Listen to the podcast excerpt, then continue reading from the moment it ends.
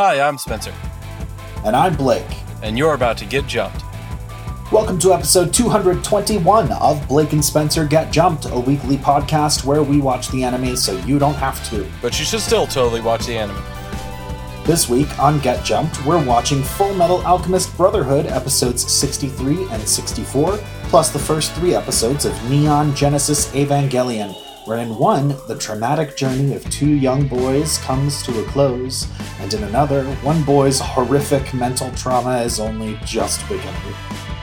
Really, that's just life, you know? Like, you're either coming out of it or you're going into it. And, uh, you know how normal people's lives, they get injected into a tube that gets filled with basically amniotic fluid that you can breathe. Um, and then you have to uh, sync your brain with a large mechanized robot slash maybe angel.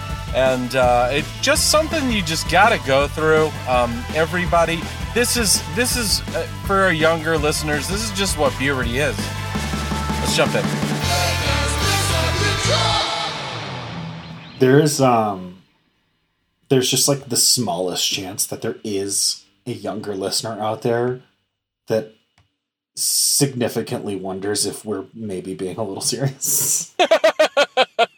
Not that, Oh, you know, God. everyone's getting tubed into the back of a, you know, giant robot alien angel thing, but uh yeah i mean I don't know, puberty's weird. Pu- Yeah. Puberty's wild. Who knows Yeah. how metaphorical we're being. yeah Although Um, we already covered Fooly Cooly, so if you do wonder about how metaphorical we're being, there's two episodes covering Fooly Cooly in its entirety in Yeah. our backlog.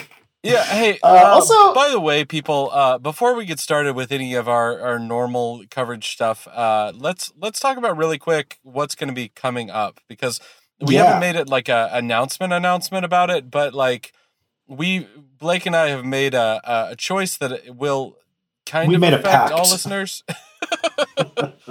um yeah we we cut open both of our hands and then we uh Uh-huh. touched our hands to each other to shake but well, we touched our hands to our computer were screens because we're not we're not with each other, so we just did like a Zoom call and then we just rubbed blood on our screens. oh And yeah we were like, "That's pretty good." yeah that's You know that's how how, it do it Yeah, long distance relationships. yeah oh, it's it's difficult blood is hard to get out of a webcam anyways um yeah, the usual so- cleaning solutions just aren't fucking cutting it. So, two pieces of news. The first piece of news is something that we've been expecting, and normal people that have listened to our show for a while are, are also expecting, which is that we will have a vote for uh, the next show that we are going to be taking over for Full Metal Alchemist Brotherhood. But as people who listen to all of our episodes know, Yu Yu Hakusho also just ended. And uh, Yeah. we we made a choice which is a little bit different. So if you are a listener uh, who is our, also part of our Patreon, thank you so much, uh, number one, for being a part of that. Um, there are not a ton of you, but uh, everybody is great. Um, but we decided to continue putting out uh, Patreon episodes of our coverage of Bleach. But also, we are going to be giving listeners, that's you, who are not Patreon patrons, access to Bleach episodes in a different way. So, if you are a non Patreon patron, you will be getting Bleach episodes starting with the first one that we released for Patreons only. That was probably a year and a half ago, if not longer. Um, I'm sure we I have- have the date written down here Yeah. somewhere. um, while we are releasing those to the public that week, we will also be recording a episode that will be patron only. That is Oh. up to date with our normal coverage of uh, Bleach. yeah, by the way, uh, that was July 1st, 2020. was when Oh, we God. released our first Bleach episode. But you know, this is also this is part of a compromise we made because we we've covered the first two arcs of Bleach in their entirety and Patreon subscribers are aware of this, but uh they're also aware that we haven't been covering it recently, and we, I think, discussed that on the show. But if you missed it, uh, you may have noticed that we sometimes struggle, especially lately, to get our episodes out on time, and that is a function of uh, the various you know challenges to our time that uh, you know family and jobs have a little bit more sway over the podcast. The podcast uh, unfortunately falls into the hobby category, which does lose to family and job. So uh, we have struggled, I think, to get that content out as consistently. And part of that struggle resulted in the Bleach episodes no longer being created. So um, hopefully, Patreon subscribers and non Patreon subscribers alike will appreciate this solution. It will allow us to continue our coverage of Bleach. Uh, we'll pick up where we left off, and Patreon subscribers will get that newest episode when uh, when it's available, and non Patreon subscribers will get the first episode, which I, I believe we released previously, but you know, yeah, enjoy we, it again. we dropped it out for people before, but this is this is a way for us to say like, hey, if you're if you want to be a patron, um, we would love to have you, and you can listen and get all the way caught up with those episodes. So you have like literally a backlog of episodes to listen to. So if you're one of those people that's just kind of like, I want more content that's how you can get like a, a, an influx of content and then you'll get a new episode every month of bleach um so yeah you'll uh basically let's see it looks like there's 15 bleach episodes that currently exist so yeah. you're gonna get if you're not a patreon subscriber there will be 15 episodes that you don't yet have access to that exist that you could gain access to by becoming a Patreon subscriber, uh, which is very cheap. And so, uh, if that's the kind of thing where you want to get caught up, where you are craving more content, uh, if you're one of those people that listens to the show, uh, but only for shows that you're interested in, and Bleach is one of those, you'll have instantly 16 total episodes to listen to once that first episode drops in the public feed here. Um, so there's a couple of incentives, and of course, one of those incentives that I didn't yet mention is just if you want to support us, um, because you know that money helps us pay the fees that we have to pay to g- get the episodes to you, um, and excess money allows us to do things like pay our sound mixer or pay for you know convention trips or pay for people to create merchandise for you guys and stuff like that. So yeah. Uh, you can incentivize yourself that in a way that doesn't have to do with bleach, but there are a couple of other bleach specific incentives there if you're interested. And if not, then you'll get to listen to those episodes on a well, uh, initially on a three year delay, but eventually on a, you know, 15 episode delay. Yeah. So with all that being said, hey Blake, we got to talk about a uh, a show real quick uh, because mm. you have decided to make me rel- relive some of my trauma. Um, so oh. we watched the first three episodes of Neon Genesis Evangelion. If you don't know, yeah, had you is, heard of this before? Yeah, this is a show that is considered to be one of the best uh, anime ever made. Um, if, yeah. if you uh, if you disagree with me, I I apologize, but you're also wrong. Um, so just uh, I apologize, but I'm not sorry. uh, yeah, this is one of the uh, sort of great anime classics, if you will. Um, I would say it, it finds itself in the pantheon of things like Dragon Ball Z and Cowboy Bebop as sort of foundational anime. And I would also say, and you know, forgive me if this perspective is a little focused on my own life experiences. Um, I, I know there are things like Astro Boy, there's things like Fist of the North Star. There there is anime that existed before Toonami gave us Dragon Ball Z and Sailor Moon. Um, and there are shows that were anime that we didn't realize were anime because it wasn't a thing we were talking about in the culture, but there was a subculture of people who knew that this was, you know, created in Japan. It was called anime, blah, blah, blah, all that stuff. But anime started to become popular with our generation in a way that gave it a new type of cultural breakthrough that that created a subculture of anime fandom that that hadn't existed before. Again, a subculture existed, but it was so small and so niche and it predated the internet, so it was something you really had to like know who had the answers for. And then all of a sudden, uh, American stations are providing uh, official, um, accessible options to watch actual anime like Dragon Ball Z. And people are starting to get into it. And you also have things like Pokemon is coming over, Yu Gi Oh! is coming over. People are getting into those, not because of the anime, but they might be getting into the anime as well and realizing eventually, oh shit, this is that anime stuff, just like the Dragon Ball. And so, like, Neon Genesis Evangelion is of that time. Um, it was released in Japan uh, from 95 to 96. Um, and that was around the time that anime was starting to pick up a little steam over here in the States as well. Um, and so I, I, consider this to be part of that pantheon. I think because it is considered by a lot of anime fans to be an excellent show, a great classic, uh, one of those things that's worth watching, but also I think because it is from that time period when we in America were becoming were first being introduced to anime on a large scale.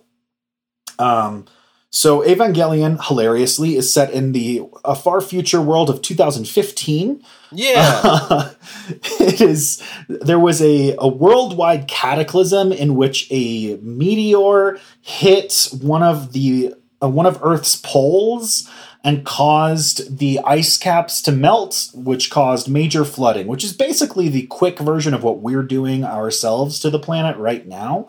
So it just happened all at once uh, in about the year 2000 in this story. F- 15 years have passed. Uh, this event, known as the Second Impact, led you know to the sort of consolidation of Tokyo into a smaller, uh, more futuristic version of Tokyo called Tokyo 3. Uh, the protagonist is a young boy named Shinji. He is a teenager who uh, whose dad works for a sort of shadow government organization, kind of like a black ops uh, sci-fi military outfit called NERV, which they keep pronouncing as like Nerve in the dub, and I don't. I, it's it's NERV. It's not the word. It's the word nerve without the e at the end. I think it's supposed to be pronounced nerve, but that's not exactly how they said it. And anyway, uh, NERV secretly is running some giant biomechs, uh, and they are using them to fight, I guess, aliens coming down from the sky called angels. And uh, Shinji gets drafted to be a mech pilot for his dad's biomech Fight the Angels program, uh, and also has a deeply estranged relationship with Same. Um, so this uh, ran for like 20, 20 some odd episodes. Uh, a year after it finished running, uh, a feature film was released called The End of Evangelion because uh, while we haven't yet talked about the first three episodes, it's worth noting that part of this show's fame is that the ending, particularly the last two episodes, get really weird. And a lot of criticism has been levied, a lot of debate about whether this is good or bad has been levied. However, the movie The End of Evangelion basically is an alternate ending that you can watch instead of the last two episodes. Um, essentially, the short version is that the creator had something of a uh, an emotional breakdown creating the show, and the last two episodes reflect that. And the end of Evangelion is basically a little bit more of a straightforward ending to the story. Um, there also have since then been four movies released called Rebuild of Evangelion, which retell but also rework parts of the series. So you can watch it as a, as a new thing that has a new ending.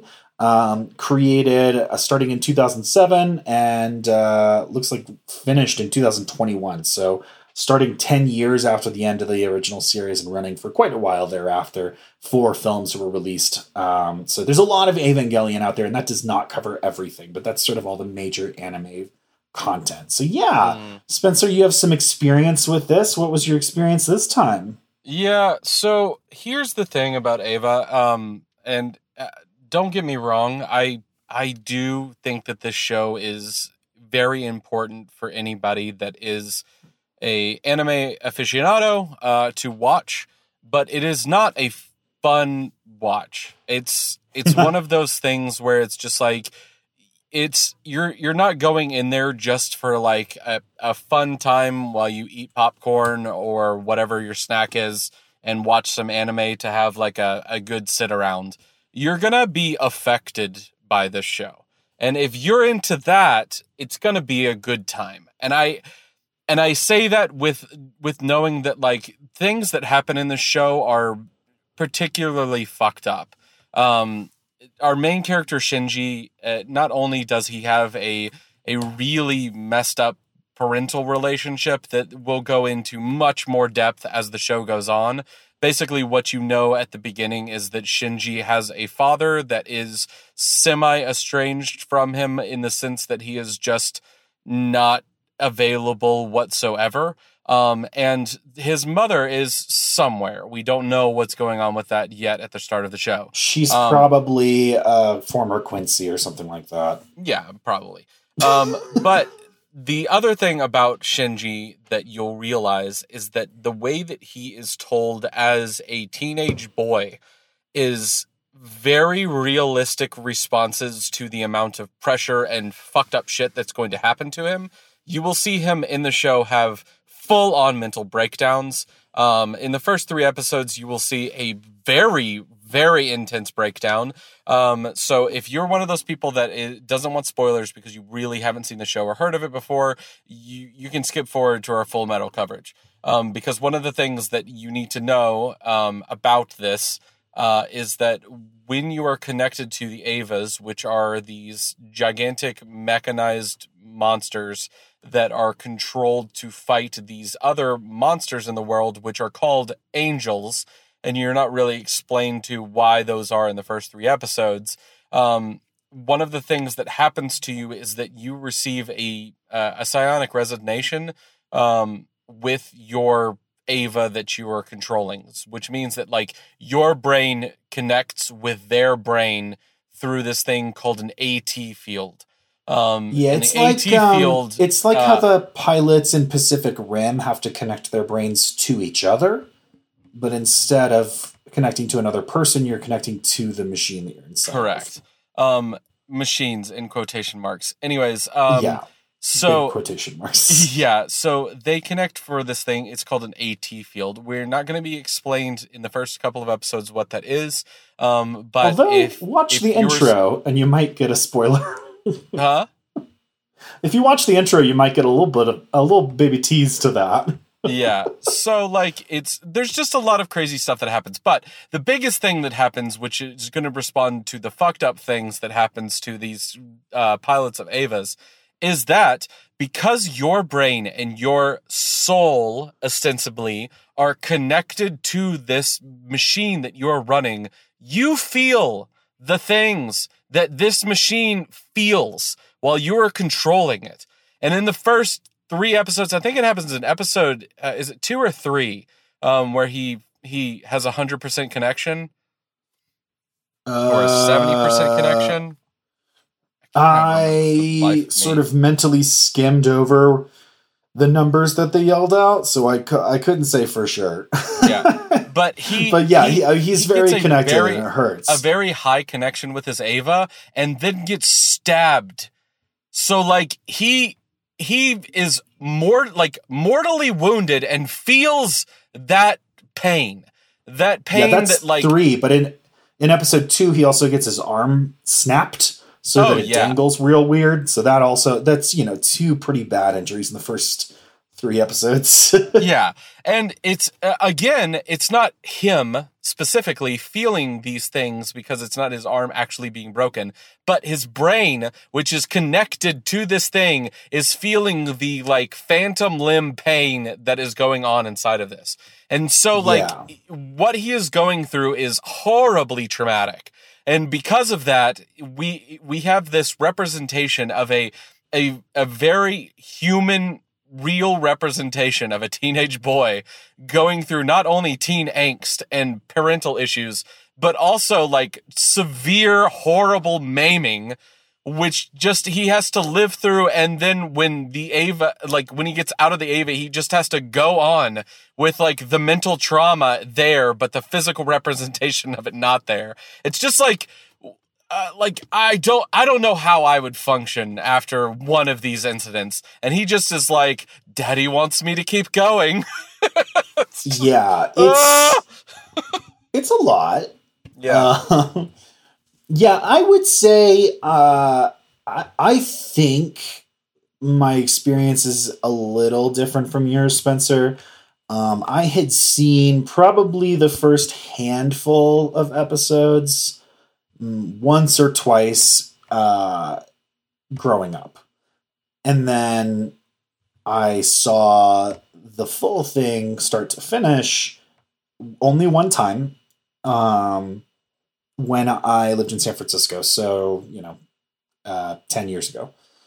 And um, I also, during that time, the some of the movies were coming out. So I think I've seen the first two rebuild of Evangelion movies or so. Um, so I, I have some experience with the with the series, but it's been a minute, and um, and my memory is that I really, really dig how the series starts. Because obviously, longtime listeners will probably know that there are some dark storytelling elements that I like. There are some dark storytelling elements that I don't like. Generally speaking, even though the show goes pretty hard uh, and pretty realistically on the ways that these characters are sort of put through the ringer, and particularly this, you know, teenage boy. Um, the setup of this show is a thing that I like quite a bit. Um, I like the giant mechs. I like the I like the giant monster fights that you know sort of goes back to the young me liking stuff like Godzilla, and so that scratches that itch. But also, you get things like you know more deep and dark and real world explorations of stuff like you know mental trauma and uh, you know absentee parents and stuff like that i find all of that to be very interesting and then for me well before the end of the series if memory serves about halfway through the series i felt in a way that i couldn't exactly define that I was sort of losing the thread, uh, that the series was moving in a direction that did not resonate with me in the way that the beginning of the series resonated with me. And it has been a decade since I watched it, so I couldn't tell you exactly how that that happened. Um, but I I want to point that out because obviously the the ending is infamous and it's infamous for being labyrinthine and confusing and a little bit unrelated to what came before. Obviously, its its connective tissue is mental trauma, but I don't I don't think that I think about half the people that watch it don't feel that it does a good job wrapping things up. And uh, I was probably one of those, but I had sort of put one foot off the train by that point anyway. But the first half or so of the series really fucking works for me. It has a lot of things that I like.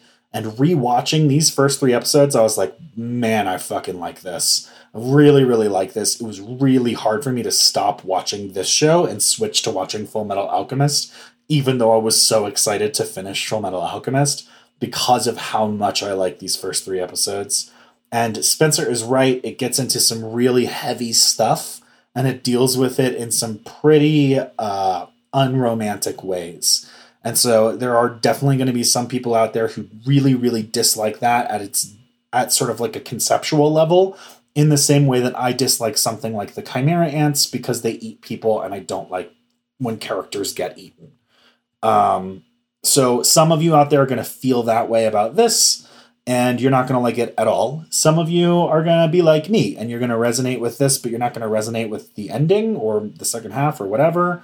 And then I think if I'm reading you correctly, Spencer, it sounds like you resonate a little too highly with the trauma frequency. So you're kind of somewhere in the middle where you like, this is good, but it's maybe a little too real for my tastes. Yeah. I, I've I've had conversations with people before that one of my favorite directors is Darren Aronofsky, and the one of Oh, the reasons yeah. that I think that Darren Aronofsky is such a good director and writer of the things that he does is because they they get very real um, in very specific ways that you are not expecting. Um, he also covers like mental breakdowns in in very interesting ways. He also handles addiction in very interesting ways. One of my like top 10 movies that I have ever seen is Requiem for a Dream, but I'm to warn you, that movie is not fun to watch. Um, it will affect you um, and it will make you feel things, but it is it is not it is not something to be it, it's not something that is created to be enjoyed. Is the uh, Yeah, it's not a romp. yeah. It It's, is its enjoyment is from how you relate to the trauma or how you relate to dark storytelling. It's not fun. Yeah, and I, I, I, I apologize to anybody who thinks that they're like gonna watch Eva and they're just like it's just so much fun to watch, and I'm just like, for you, you might be like a, a little bit of a masochist, like because it is, it is. There are moments in this show that are horrific, um, and entirely difficult to watch, um, and that doesn't take away from it being one of the masterpieces of anime. Um, Yeah, it's like uh, I don't like slasher movies because it's similar reasons why I don't like to watch people get eaten because uh, you know you took all this time to make me like a character, and then the whole point of that was so that you could kill them off in the most dramatic or disgusting or whatever you know overindulgent way possible. But uh, you know, some people love that shit, and Yeah. it's just a difference in taste. So I think there's plenty of people who will find this really fun from start to finish.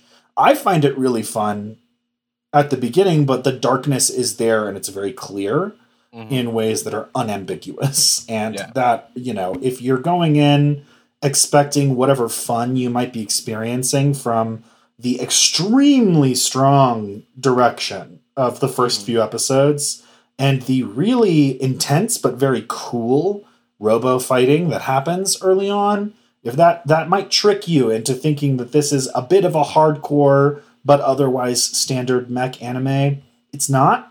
And just go in knowing that yeah. if, if you're going to go in. Yeah, they But haven't it's even great. been I mean, it's a classic. to Asuka yet. yeah that's true. You haven't even gotten there for some of it. But yeah, yeah, it's a great classic. It's one of those things where it's like it's a classic. You should watch it with the caveat that not every classic is for everybody not Yeah. everything has to be for everyone and this might not be for you but if it sounds like you can stomach it uh, give it a go and Yeah. you'll probably enjoy at least some of it Yeah, and it's the same conversation I have with people where I'm like, you should watch the Ghibli canon in its entirety. But I'm going to Hmm. warn you, some of them are fun. Some of them are arguably one of the most traumatically sad things I've ever watched in the anime genre. Grave of the Fireflies is going to fuck you up. Um, and if you're not affected by that movie, you don't have a heart. So like, um, and I mean like, eh, you know, even watching that with somebody who really like my my wife doesn't watch a lot of anime, um, but the the animes that she has seen is like all the way through the Ghibli canon because I I Hmm. You know made her.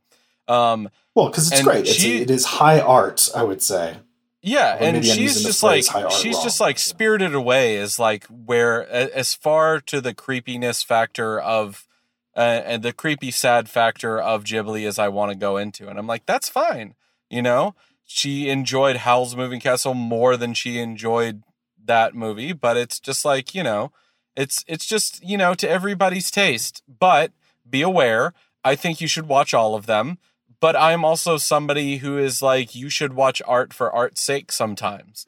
Um, Yeah. And you should watch theater to be affected sometimes. There is Yeah, an entire sometimes the world of point of theater as well that is just like it. It is theater that is just you were not going to. You're going to leave talking about it, and that was the point. It was not Yeah. to bring you in to have a great Friday evening. So Yeah, that's fine. I think it makes me think about my husband who is big into escapism.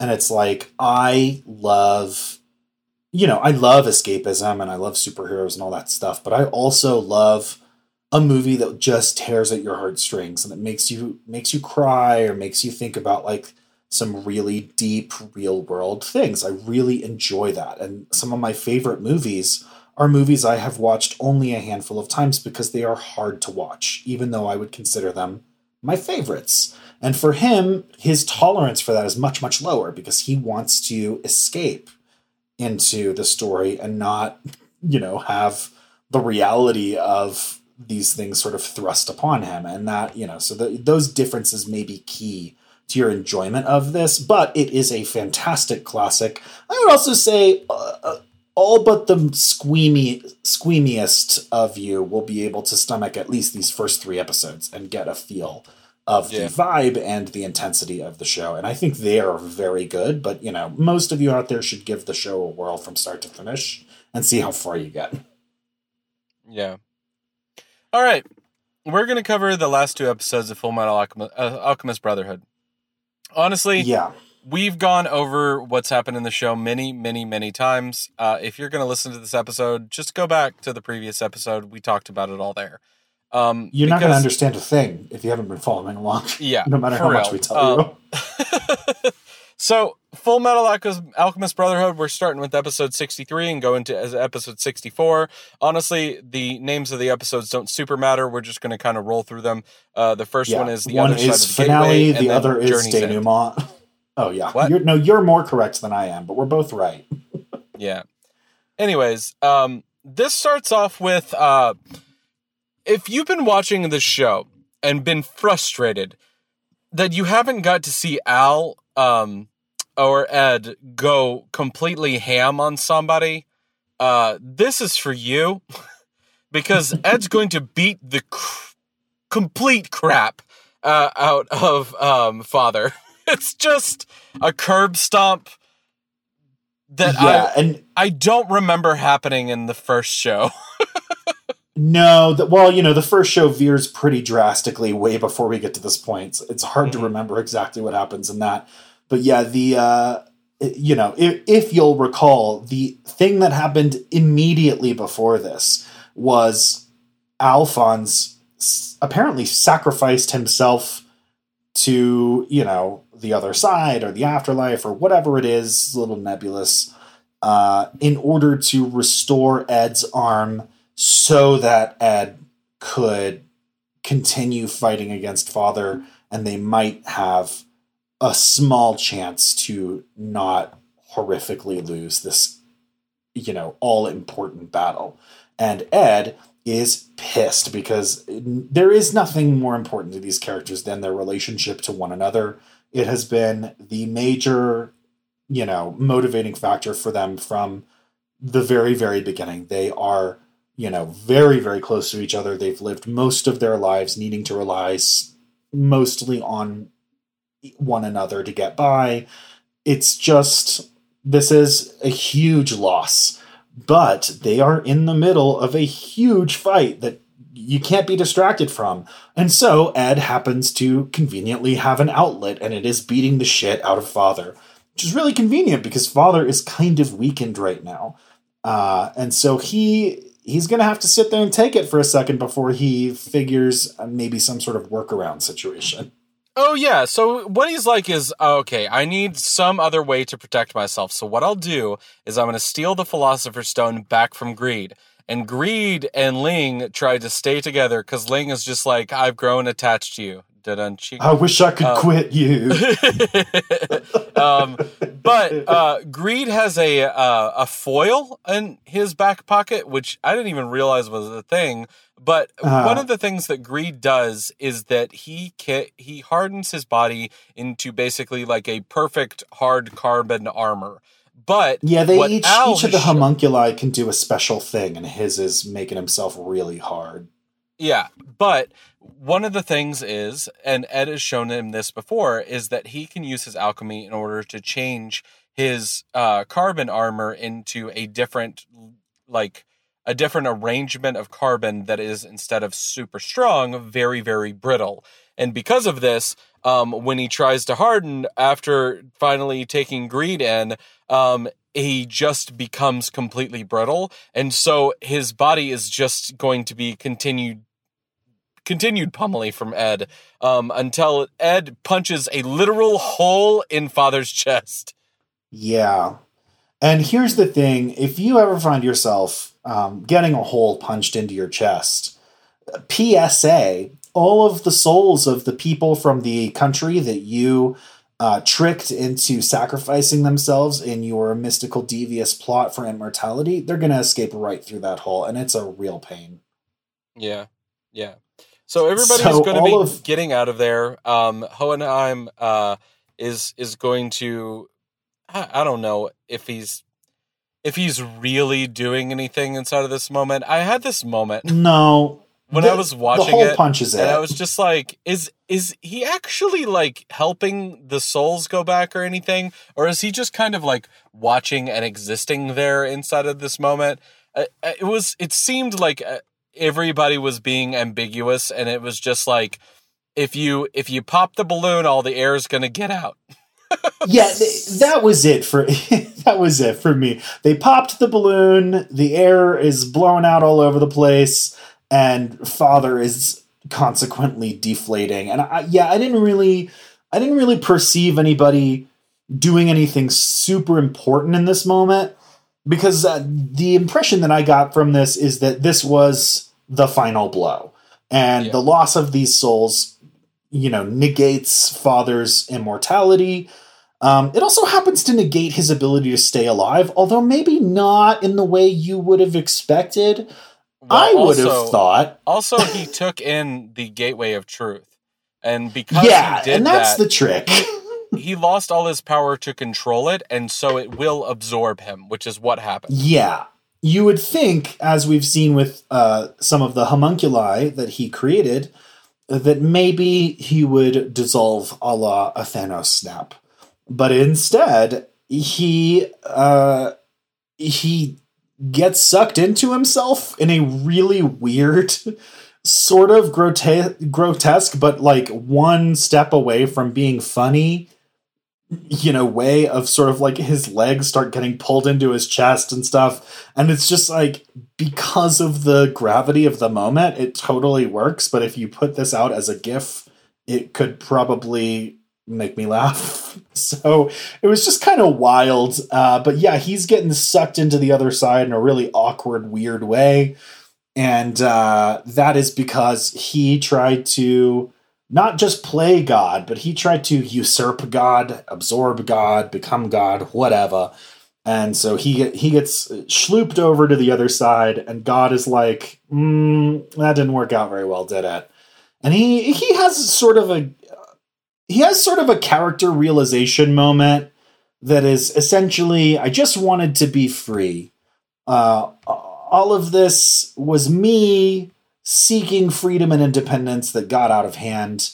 And on the one hand, I'm like, yeah, I get it. That makes sense. I, I can trace that logic back to how this all started and see how you got from point A to point Z.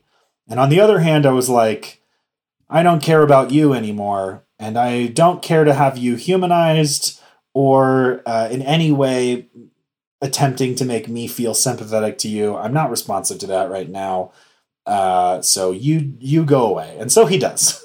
Yeah, and then we have a series of uh, "Please take my thing to heal yourself," and oh, a resounding response from Ed is "No, no, no, not that way."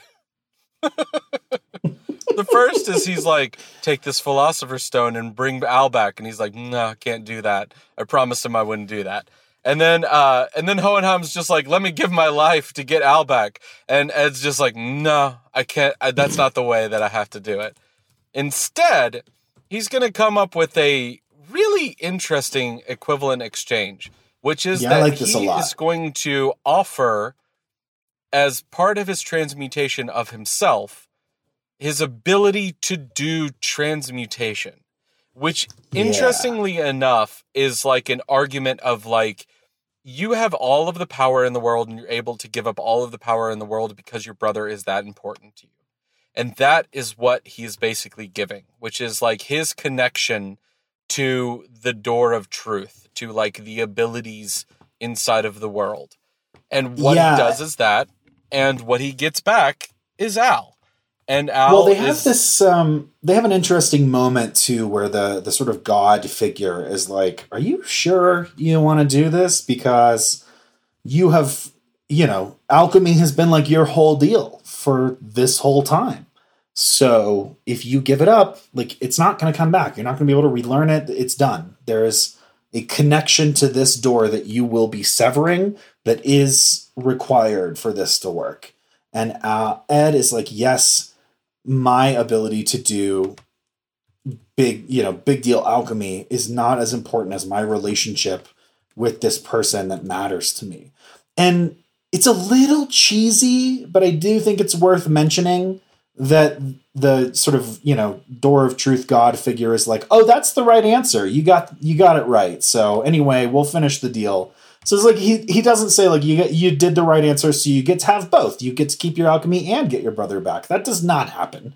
Uh, he does lose his ability to alchemize, but uh, but I found it intriguing um, in a way that I felt like this is the author being like, with the stories at the end, we have to sort of wrap up the big themes and whatever characters are going to say something important, they got to say it now because the, the page count is running low. And this is this is the last sequence of this, you know, mysterious other side god figure. And pretty much the last thing they say is like, yeah, the right answer is essentially giving up your power in exchange for the people that you care about. Although I, I guess now that I'm thinking about it, Ed really more says that he is stronger for the connections that he has and that he's made, of which Ed is a part, or of which uh, Al is a part, rather than the power. You know, the power isn't important. He's like the you know the real power is the friends we made along the way. Oh no. uh, also, uh, in a in a different note that will or will not make you feel almost anything, Hohenheim is going to go home and die at the side of Trisha's grave, which was Ed and Al's mother. Um, Yeah. so that happens at the end of this He's like, episode, and then we have Sorry. our our like unwinding episode, which is Yeah. everybody gets to like say goodbye and get basically returned to normal. I'm gonna throw it out there that like Ed and Al are like, we can't use a philosopher's stone because it's full of human souls. And everybody else is just Yeah. like, ah, but we need it. yeah, I found that very interesting and Yeah. a little surprising, but ultimately pretty realistic. Like, yeah, pretty Ed and human. Al have sworn, yeah, Ed and Al have sworn off this insanely powerful tool because they find it to be immoral to use. And everybody else, I'm assuming, is basically like, well, it's already here. So, you know, if we don't Yeah. use it, it's a waste. Yeah, you gotta whole you gotta use the whole human after you kill them. Like if you Yeah, don't, that's it's right. not going to make people. You know, it, you gotta you gotta use the whole thing. Otherwise, you're just you can't just chuck it in the bin. Yeah. Yeah. Um, Anyways, yeah, this uh, is this is the episode where they go yell at the ocean, right? Or am I misremembering?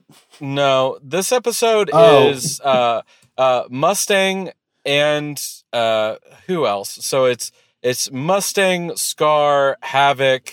All of these different people are going to be healed by Marcoh, who has a Philosopher's Stone, um, and uh, they kind of go off and do their own things. the The one I paid the most attention to, honestly, um, was that the the Elrics are going to uh, say goodbye to Ling, um, and Ling is going to go back to whatever country that he came from uh, with Xing. May, and he's and he's gonna. Oh yeah, Xing.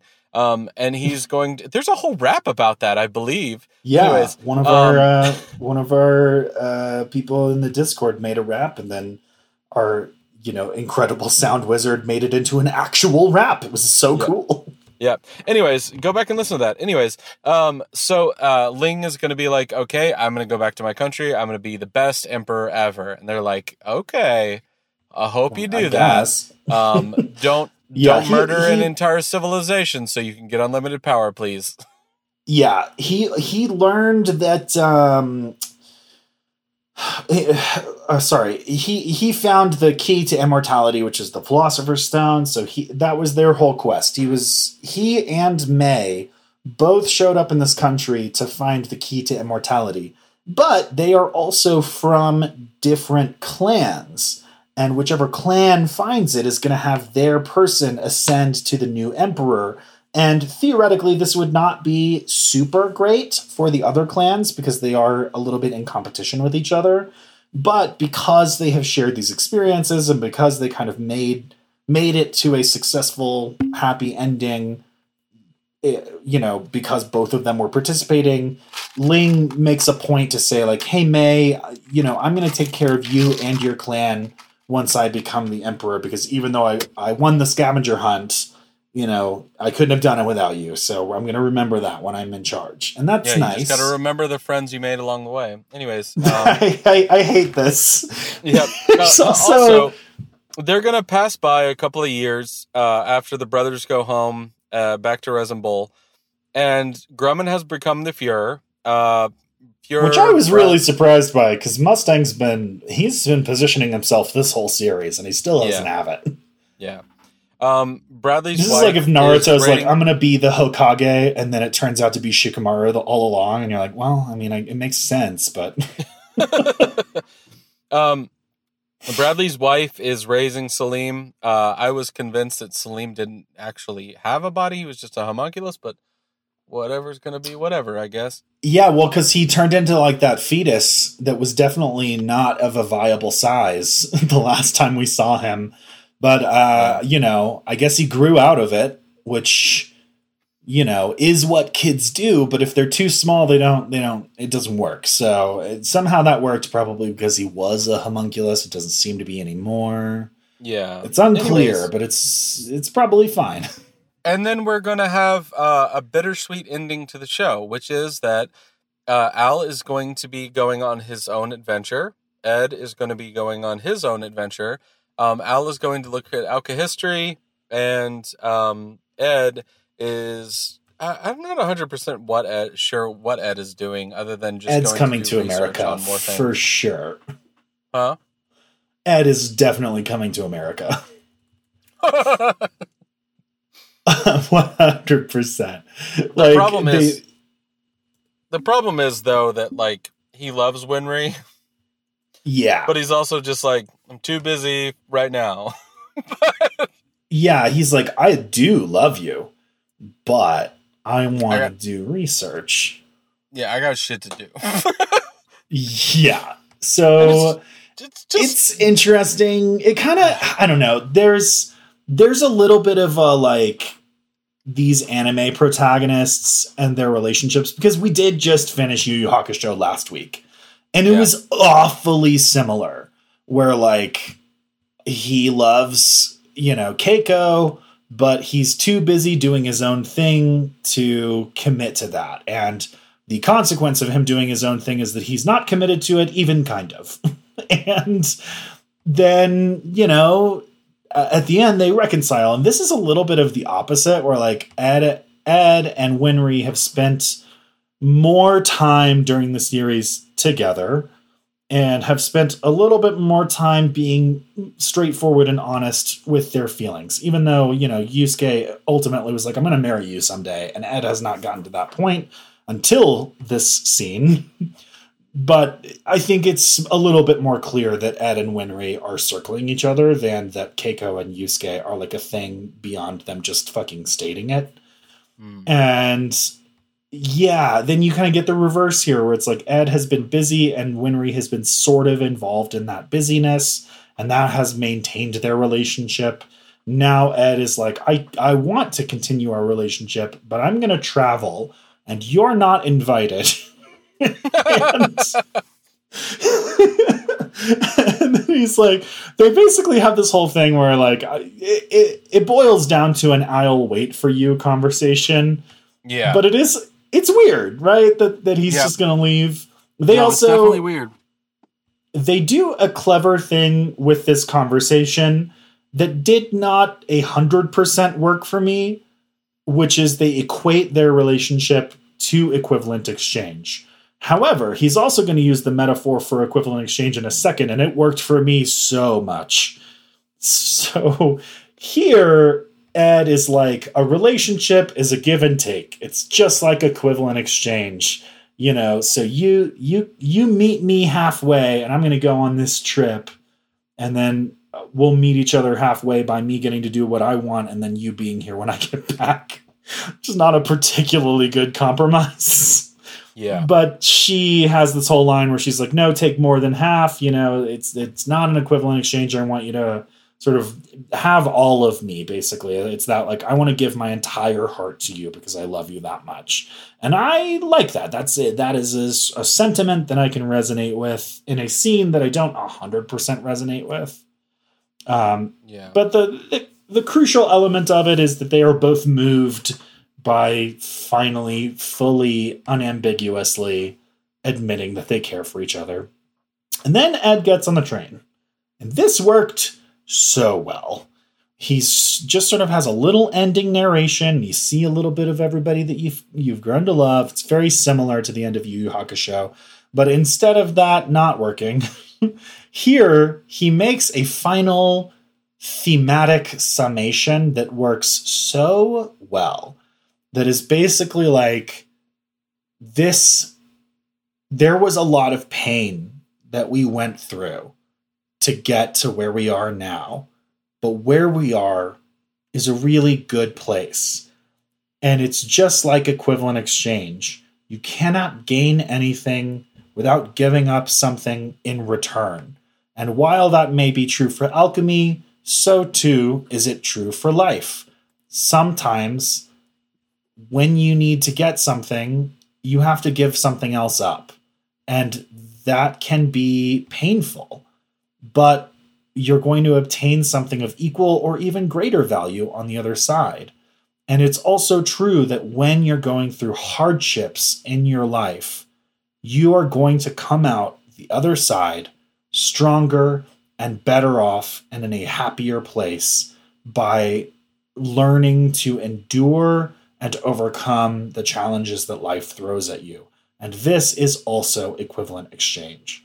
And I thought this was such an unexpected and like deeply moving sentiment that I just didn't see it coming at all. It was basically like the magic of this world is a metaphor for the fact that sometimes life is hard but that if you can get through it, you're better off.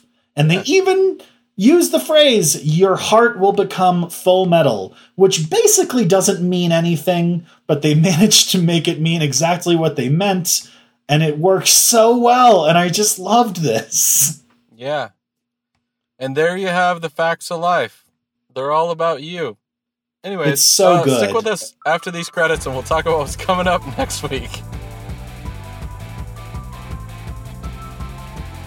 Blake and Spencer Get Jumped is made by Forever Summer Productions and presented as part of the Geekly Grind Podcast Network. Sound editing is done by Rashad English. He's our level 15 sound wizard.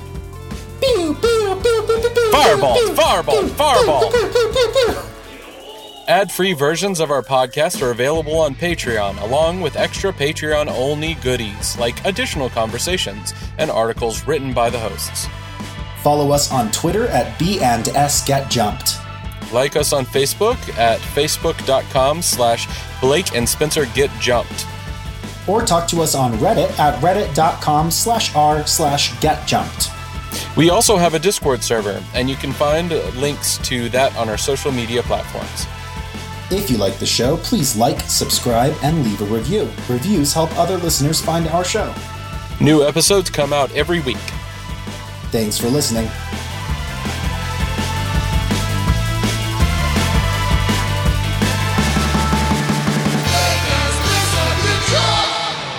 Hello, my name is Jeremy Snow, and I'm the founder and editor in chief of The Geekly Grind, a geek centric website that covers all manners of topics from video games and anime to tabletop games, board games, comics, and more.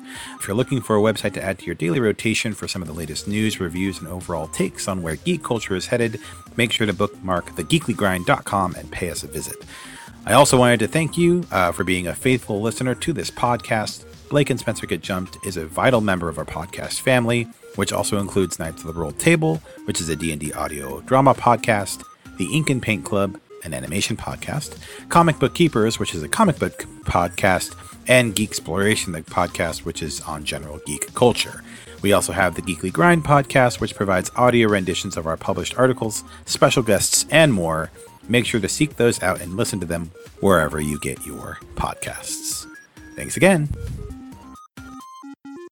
Next time on Blake and Spencer Get Jumped, we're watching Mob Psycho 100, Part 3, Episodes 3 and 4. Vote. Vote. Are you voting yet? Vote.